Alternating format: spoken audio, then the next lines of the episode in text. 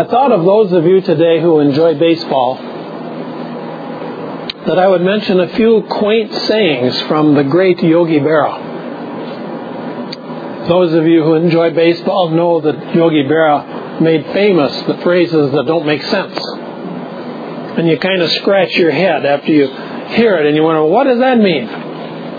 Here's a couple of them. Half the lies they tell about me aren't true. Only half? Only half the lies they tell about me aren't true. Here's another one 90% of baseball is half mental. Well, I think there is a significant aspect to sports that involves your mind and your thinking processes. Here's another one. I think we can understand this one maybe a little bit better. It gets late early out there. it seems that way sometimes, doesn't it? Here's one last one. It's like deja vu all over again. That one probably is the more famous one of his sayings. But it fits the children of Israel.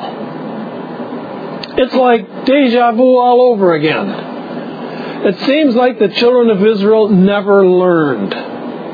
They kept making the same mistakes over and over again. And we've looked at several of them thus far from the book of Judges, how they keep repeating their sin. And we come to another section that describes the same cycle. God had delivered them. He had brought a deliverer to their nation. He delivered them from the enemies, and when he died, they went right back to the same sins that they committed before God raised up the Savior. We find it repeated again in this example. We find another example recorded for us in Judges chapter 3. This time we read from Judges chapter 3, starting in verse number 12. It says, The people of Israel again did what was evil in the sight of the Lord. Now you'll remember from a few studies we did a few weeks ago that God gave us a little summary of the book of Judges. And He said this cycle would reoccur and reoccur and reoccur, like deja vu all over again. Only he said each time that they would do it, they would get successively worse. They'd get worse and worse and worse. And here we have one of those instances where the children of Israel did again what was evil in the sight of the Lord. What was the again that they did? They doubted God. They doubted God's word for them. God said to them, Go into the new land. I will be with you. I will deliver them from your hand. You'll overcome your enemies and you will live securely in the land that I have given to you. They didn't believe him. Initially, they did. When they first went into the land, they did. But as time progressed, slowly, slowly, they began to doubt God and they didn't believe his word. And they even came to doubt and failed to believe his works. They'd heard about his works that he did when he brought them out of Egypt, and what he did for them in the wilderness, how he provided food for them, and how he protected them from their enemies. They'd heard about how he had brought them into the promised land with great victories. But they began to doubt it. And they began to look to their own ideas. And they began to merge with the nations that left in Canaan. And before long, they forsook God Himself. They would abandon God and they would begin to worship the idols and the gods of the peoples in the land that God told them to destroy. Destroy them, destroy the people, destroy their altars, lest they tempt you to worship their gods. We read, Israel did again that which was evil in the sight of the Lord. Once again, they failed to believe God and they ended up worshiping idols. Then we read, also at the tail end of verse number 12 from Judges 3, it says, And the Lord strengthened Eglon, the king of Moab, against Israel, because they had done what was evil in the sight of the Lord. He gathered to himself the Ammonites and the Amalekites and went and defeated Israel. And they took possession of the city of palms. And the people of Israel served Eglon, the king of Moab, 18 years. God had warned them long before they ever entered into the promised land. He told them, if you fail to obey me and to believe me, I will become your enemy. I will join your enemies and I will make war against you to defeat you and to punish you for your unbelief and for your sin. We see that described for us very clearly here. It says, God emboldened Eglon. He gave him strength. He gave to this wicked, godless king the strength and the ability to attack Israel and to defeat them.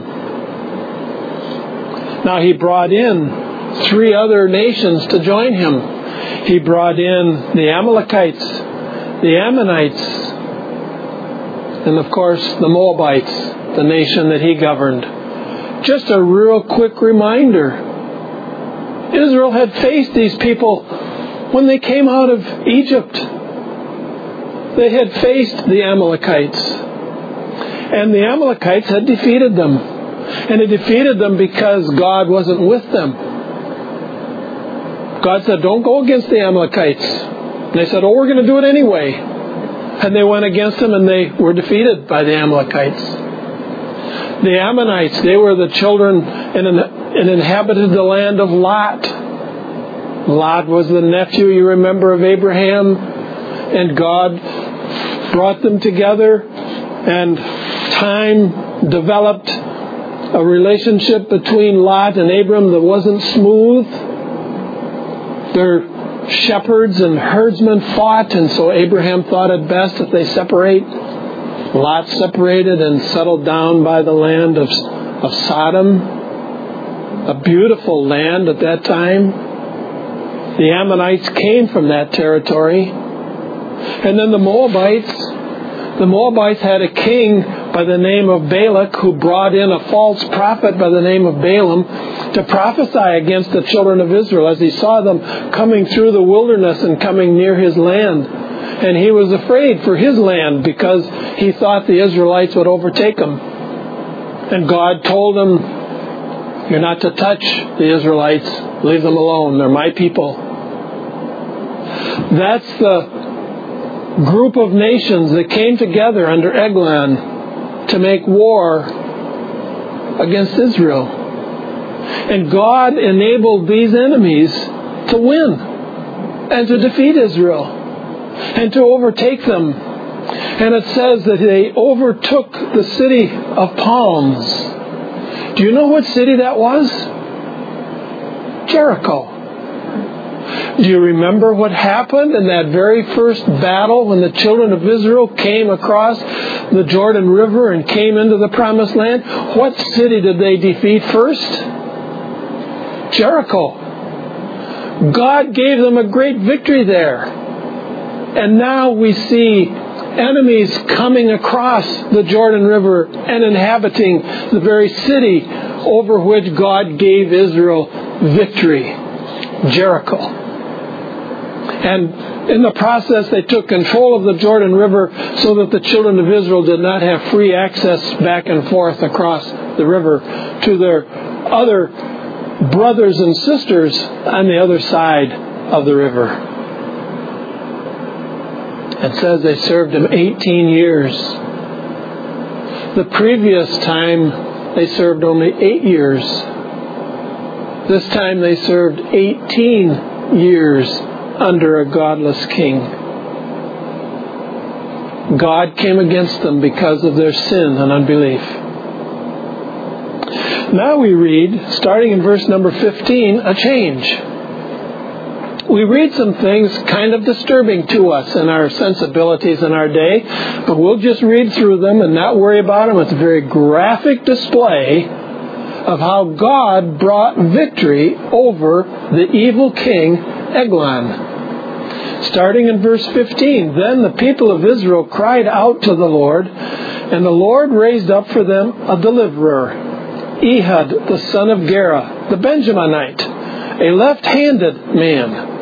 The people of Israel sent tribute by him to Eglon, the king of Moab. And Ehud made for himself a sword with two edges, a cubit in length, about 18 inches, and he bound it on his right thigh under his clothes. And he presented the tribute to Eglon, king of Moab. Now Eglon was a very fat man. And when Ehud had finished presenting the tribute, he sent away the people who carried the tribute with him. But he himself turned back at the idols near Gilgal and said, I have a secret message for you, O king. And he commanded silence. And all his attendants went out from his presence. And Ehud came to him as he was sitting alone in his cool roof chamber. And Ehud said, I have a message from God for you. And he arose from his seat. And Ehud reached with his left hand, took the sword from his right thigh, and thrust it into his belly. And the hilt also went in after the blade, and the fat closed over the blade. For he did not pull the sword out of his belly, and the dung came out. Quite a messy scene. Then Ehud went out into the porch and closed the doors of the roof chamber behind him and locked them. When he had gone, the servants came, and when they saw that the doors of the roof chamber were locked, they thought, Surely he is relieving himself in the closet of the cool chamber. And they waited till they were embarrassed. But when he still did not open the doors of the roof chamber, they took the key and opened them, and there lay their Lord dead on the floor. Ehud escaped while they delayed, and he passed beyond the idols and escaped to Seirah. When he arrived, he sounded the trumpet in the hill country of Ephraim. Then the people of Israel went down with him from the hill country, and he was their leader. And he said to them, Follow after me, for the Lord has given your enemies, the Moabites, into your hand. So they went down after him and seized the fords of the Jordan against the Moabites and did not allow anyone to pass over. And they killed of that time about 10,000 of the Moabites, all strong, able bodied men. Not a man escaped. So Moab was subdued that day under the hand of Israel, and the land had rest for 80 years a rather de- graphic display and description of how God brought victory to Israel over Eglon and the Moabites and their enemies.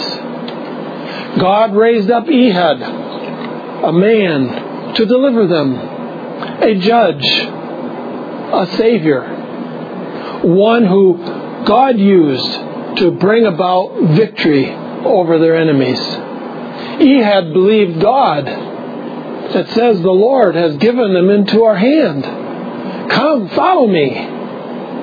He believed what he had heard that God had done in the past on behalf of Israel. And he trusted in God's ability to do the same thing again for those who would trust him and believe and obey. And he gathered about him troops from Israel who went down and conquered Eglon and the Moabites and they had rest 80 years. While Ehud governed them and served as judge, they knew peace and rest from their enemies.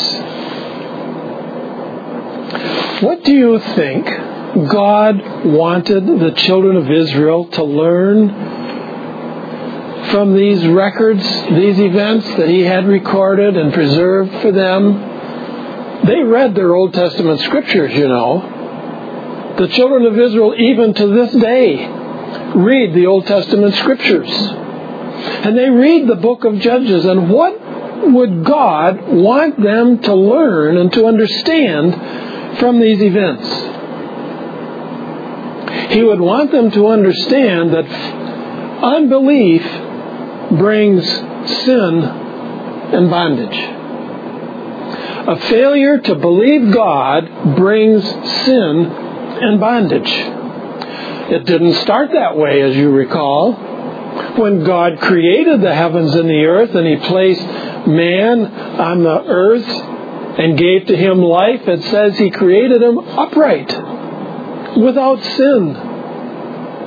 And Adam and Eve in those early days walked with God, believed Him, trusted Him, obeyed Him. And then one day they sinned. They disobeyed God. They failed to believe Him. And they ate of the fruit of the tree that God forbade them to eat. Now man inherited a depraved nature, a sinful nature. And what we see described for us so many times throughout Scripture and vividly portrayed for us here failure to believe God brings sin and bondage.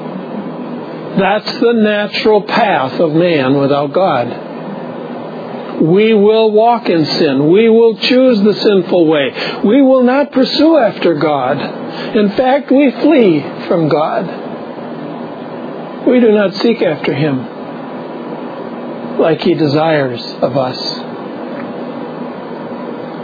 And God wants the children of Israel of all centuries and ages to know and to understand unbelief brings sin and bondage. But we see another thing here that God wants them to know and understand. Faith in God brings freedom from sin and bondage. Faith in God brings relief. When you turn to God and trust Him and His provision on your behalf, you find freedom from sin and its bondage. And we see that pictured very clearly in this description of the children of Israel under Ehud and contrasted with Eglon. When under the leadership of Ehud they believed and trusted God, he gave them victory. And they found relief and freedom from sin and bondage, in this instance, for 80 years. A long time span. Four generations. Who grew up knowing God's hand in their lives, in their nation. God also wanted them to know and understand His way of redemption. He wanted them to understand it's not by might, it's not by power, but it's by my Spirit, saith the Lord. God is the one who brings victory over evil. Hmm. God knows we've tried, haven't we?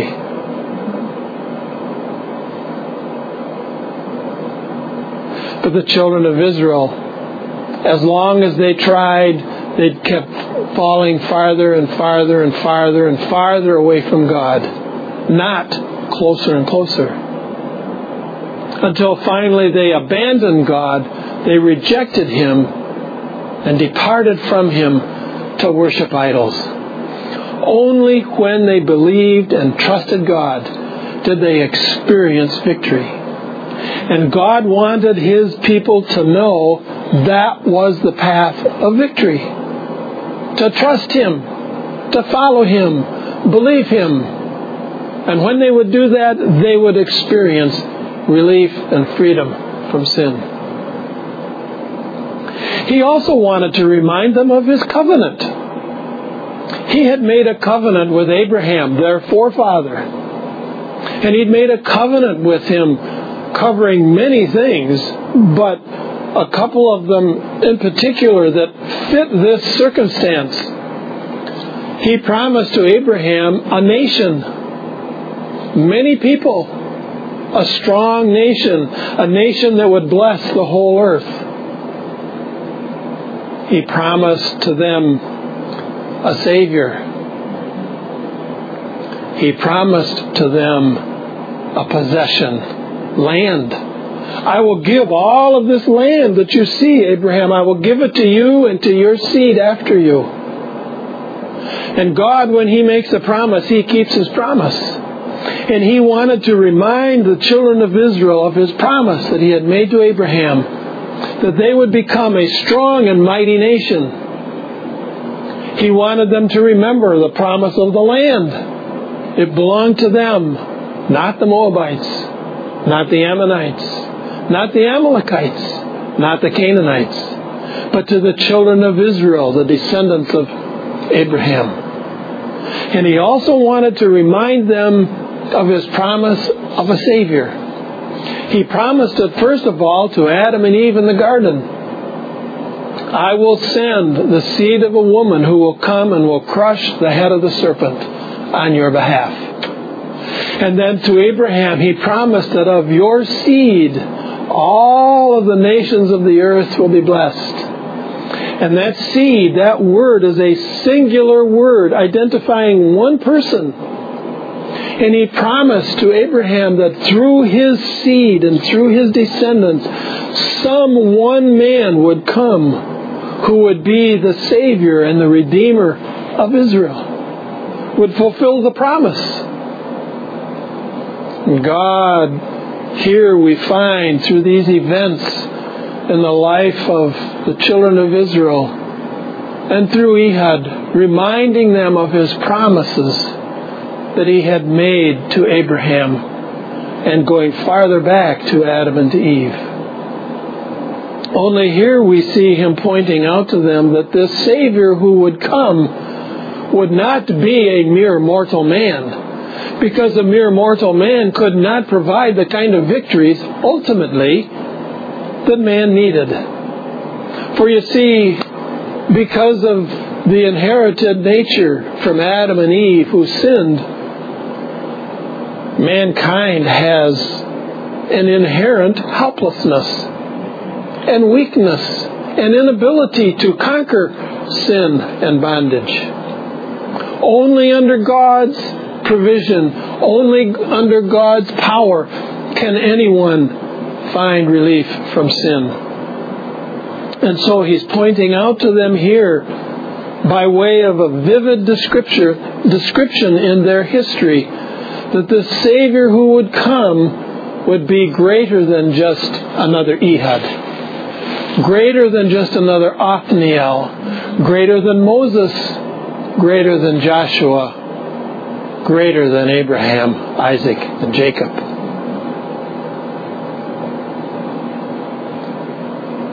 It would be one ultimately Jesus Christ, His only Son, who came down and inhabited human flesh, who would ultimately provide the victory on behalf of sinners, to experience victory and freedom from sin and bondage.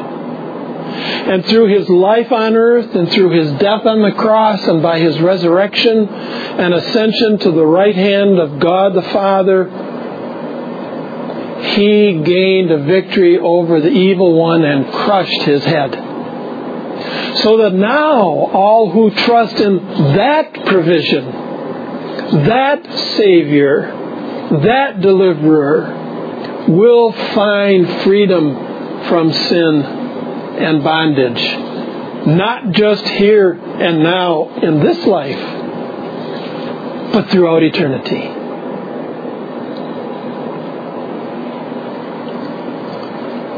These events occurred centuries ago, and you might ask, how do they relate to us in our day and age? What use do they have to, to me centuries later? They describe for us, though they occurred centuries ago, they describe for us our condition today.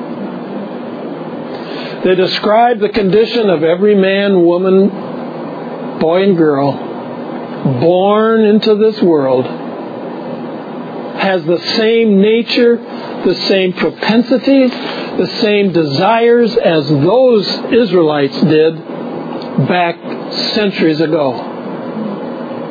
The inherent desire of you and of me does not pursue after God, but pursues after sin, away from God, rejecting God, wanting to do things in our own strength, finding some way to please God by what we do,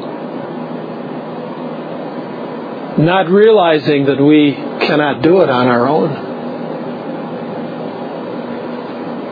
It also describes the Church of Jesus Christ today. The people of God in this day resemble the people of God in that day. For the people of God today have begun to show signs of spiritual decline and decay because of their unbelief and failure to trust God and to obey Him completely.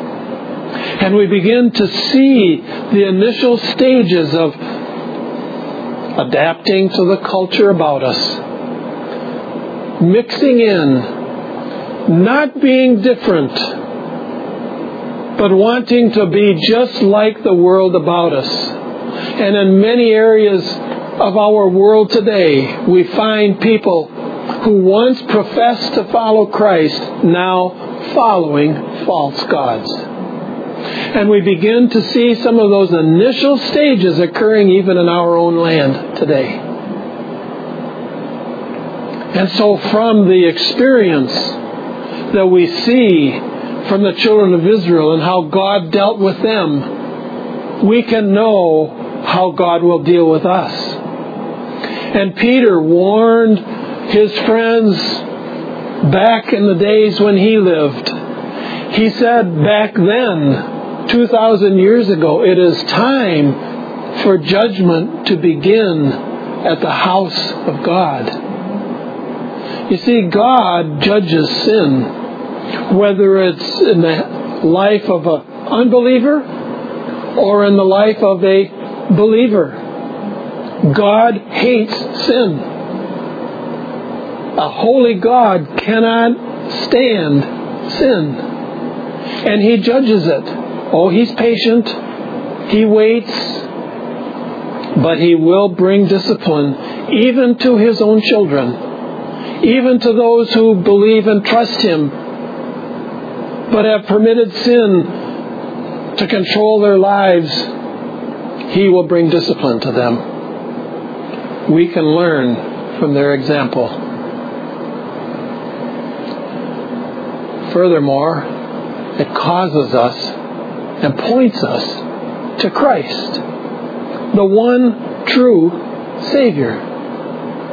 We can't depend upon another man. We can't depend upon another one just like us to deliver us and to bring us freedom from sin and from bondage. We must trust the one whom God raises up. In this day, it was Ehud, a temporary victory. 80 years, a long time, but temporary. We must now trust and obey and believe with our whole hearts the one whom God has raised up for us, Jesus Christ, his Son. And we must obey him completely and trust him exclusively. What can the Spirit of God do with these truths in our lives today? He can open our eyes to see that which is false, that which is error, and can open our eyes to see that which is true, that we might believe the truth and reject error. He can convict us of our failure to believe and trust His provision, Jesus Christ, fully and completely and exclusively. And if at some time in our lives or in your life you have trusted Him It can encourage you and comfort you and remind you of His provision for people like you and like me. He has made provision for us. And He has said, All who believe, all who call upon me, all who come to me will receive eternal life. You see, we need a new heart. It isn't enough just to have a new government. It isn't enough just to have a new leader, a good leader. We must have a new heart. And only God can give that to us. Well, I pray that the Spirit of God will take these events and make them vivid and clear in your minds to understand God and how He works and His ways and what His will for us is. His will for us is to have greater than the Garden of Eden. His desire for us is to enjoy Him for eternity. And all of us who come to faith and trust in Christ will enjoy Him now and throughout all eternity. I pray that the Spirit of God will bring you to that kind of faith, that kind of trust, that kind of obedience, that you might experience what He has in mind for people just like you. Let's close in prayer.